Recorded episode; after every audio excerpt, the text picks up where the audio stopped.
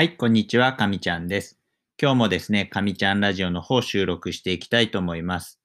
昨日のラジオでも話したんですけれども、本当に晴れですね。毎日がこう晴れでして、まあ、あの朝の通勤とかですね、夜はこうちょっと夕暮れになってしまうんであれですけれども、まあ、あの、室内のですね、仕事の合間とかにちょっと外を出た時にですね、こう、スカーッと空が晴れてると、やっぱり気持ちがいいですね。まあ、あの、僕個人のこう、思いなんですけれども、やっぱり晴れは好きだなって思うの。まあ、あの、雨も好きなんですけれども、あと特にですね、農業をしてますので、週末はあの、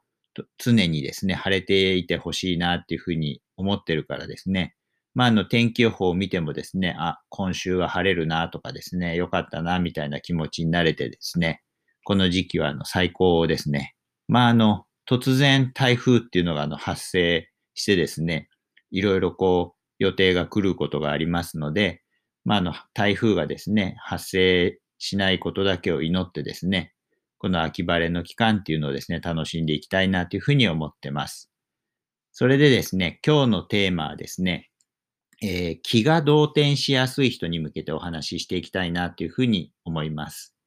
気が動転しやすいっていうのはですね、こう言い換えると、まあ、ちょっとしたこうパニックみたいなですね、あの頭が真っ白になっちゃうみたいな、どうしたらいいかわからないみたいな、そういった状態のことですよね。気が動転するっていうのはですね。まあ、あの、言い換えれば、あの、不安な気持ちがちょっと強くなってきたりとか、緊張状態っていうのが出てきてですね、まあそういった不安や緊張状態にですね、飲み込まれ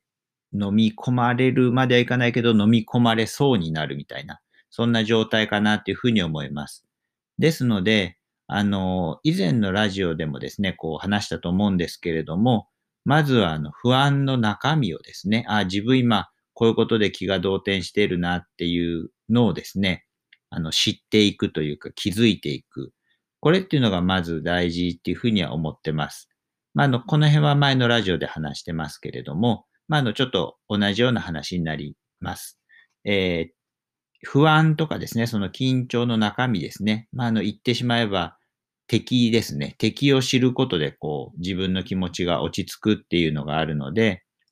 そういった自分が今何に対して不安に思っているのかっていうのをまず知るっていうのが大事ですね。まあ、あの、わからないときは、こう、ちょっと誰かに聞いてみたりとか、状況から推測するっていうこともできます。で、えー、またあのストレスの話とですね、ちょっとあのこれまた同じような内容になるんですけれども、ストレスと同じで、こういった不安や緊張っていうのはですね、やっぱりゼロにはならないと思います。まあ、あの、なりませんって言い切ります。これはあの、覚えておいてもらった方がいいかなというふうに思います。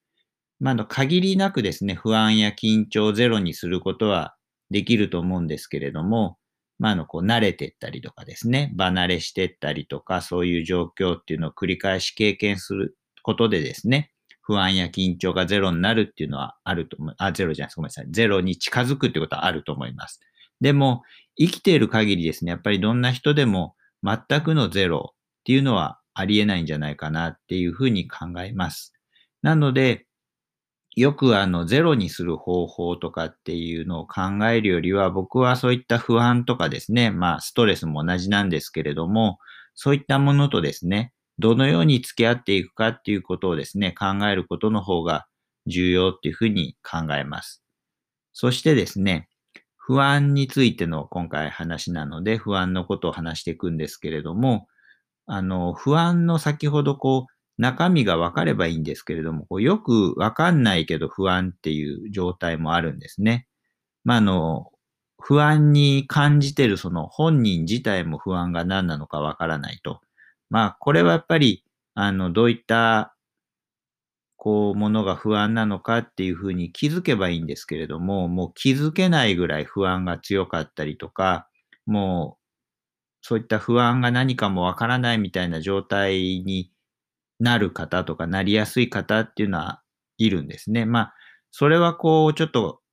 僕の今回のやり方で解決するのは難しいと思いますので、まあ、場合によっては、あの、ちょっと病院の方でですね、相談した方がいい場合もあります。まあ、それはちょっと一つ検討してもらえたらなと思います。ただですね、こう、中にはですね、まあ、あの、不安になりやすいけれども、なんとなくこう自分が今こういう時に不安だなとか、あ、自分はこういう状況になったら不安になりやすいなとかですね、もうちょっとこう程度としては軽いって言ったらいいのかなと思うんですけれども、そういった方もいます。そういった方は今回のお話が役に立つんじゃないかなというふうに思います。えー、まずですね、その先ほど言ったように不安の中身を知るっていうことが大事でして、その次にですね、その不安の優先順位ですよね。不安の優先順位っていうのを考えると。この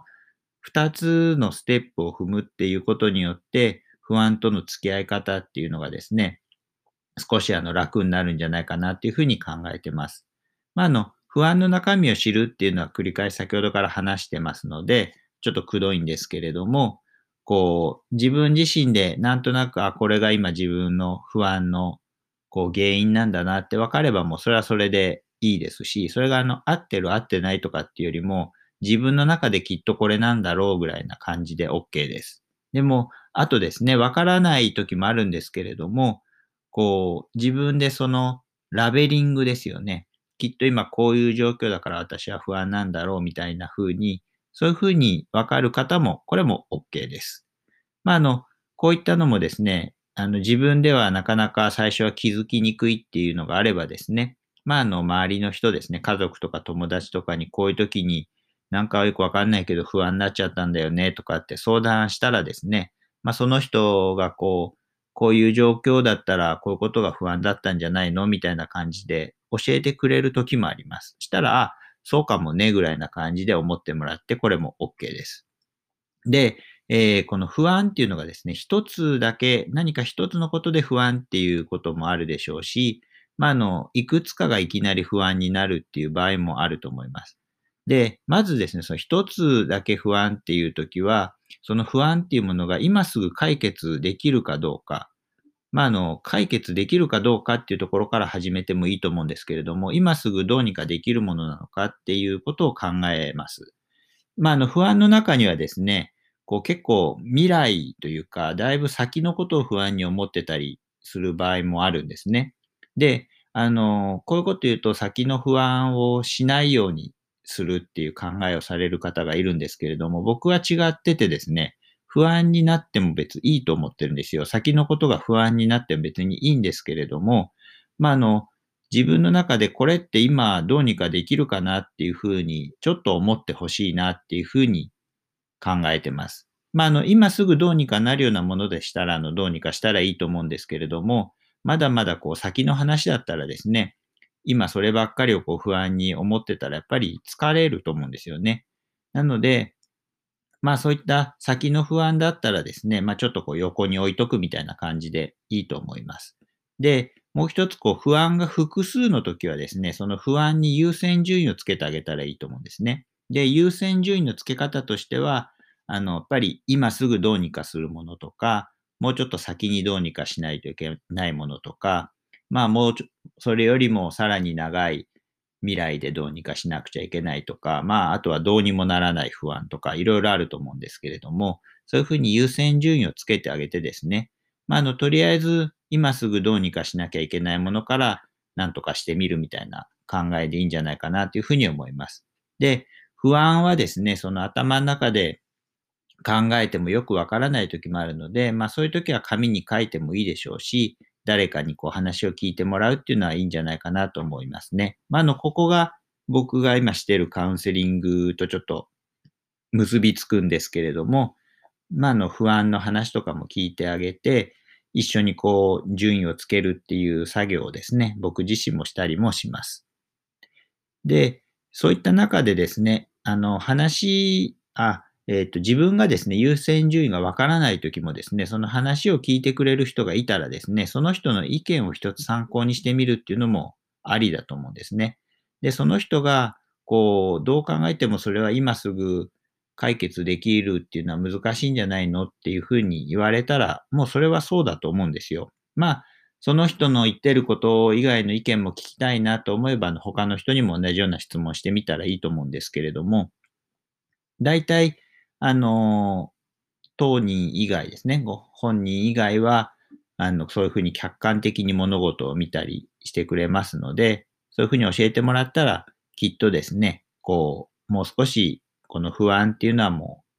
う、不安自体はあるんですけれども、まあもうそのままにしといてですね、こうやっていくみたいな感じでいいと思います。で、まあ、あの、先ほどこう不安を横に置いておいてですね、今やっていくことをやっていこうっていう話でですね、ちょっと余談になるんですけれども、まあ、あの、アドラー心理学の考え方なんですけど、今ここを生きるっていう考え方があるんですね。これ僕結構好きな考え方なんですけれども、まあ、あの、不安があろうが、何かこう、そういったあの、何ですかね、辛いこととか、まあ辛いことも不安だと思うんですけど、そういうのがあってもですね、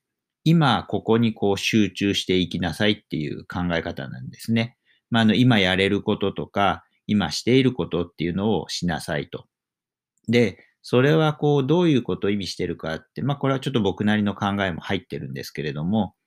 今やれることとかですね、やりたいことっていうのをやってたらですね、未来っていうのは変わってくると思います。今の自分にはですね、こう、感じてる不安っていうのが解決できないっていうふうに思っててもですね、今やれることをやってったらですね、その未来が来た時にですね、その不安っていうのが解決できるような自分になっている可能性もありますし、まあ、の、もちろんならない可能性もあるんですけれども、またその違ったこう未来がやってくるみたいなですね、そういうふうにあの僕は考えてます。なので、今こう、今すぐどうにかししないといけない不安以外の不安ですよね。先の不安っていうことばかり考えてですね、それにこう飲み込まれていてですね。で、えー、今何にもこう手につかないとかできないみたいになってしまったら、やっぱりこれは未来は変わらないっていうふうに思うんですね。なので、最初はなれないかもしれないんですけれども、不安を抱えながらですね、今ここを生きるっていう考えがあるんだっていうのを知っといてもらってですね、今自分ができることっていうのをですね、してったらですね、きっとあの未来が変わっててですね、で、また違った未来っていうのにつながるんじゃないかなっていうふうなお話で今日はまとめたいと思います。えー、今日のラジオはですね、このぐらいにしたいと思います。僕のラジオはですね、まあ、こういった心理系のお話を中心に話してますので、よければまたですね、聞いていただけたらと思います。それではまたお会いしましょう。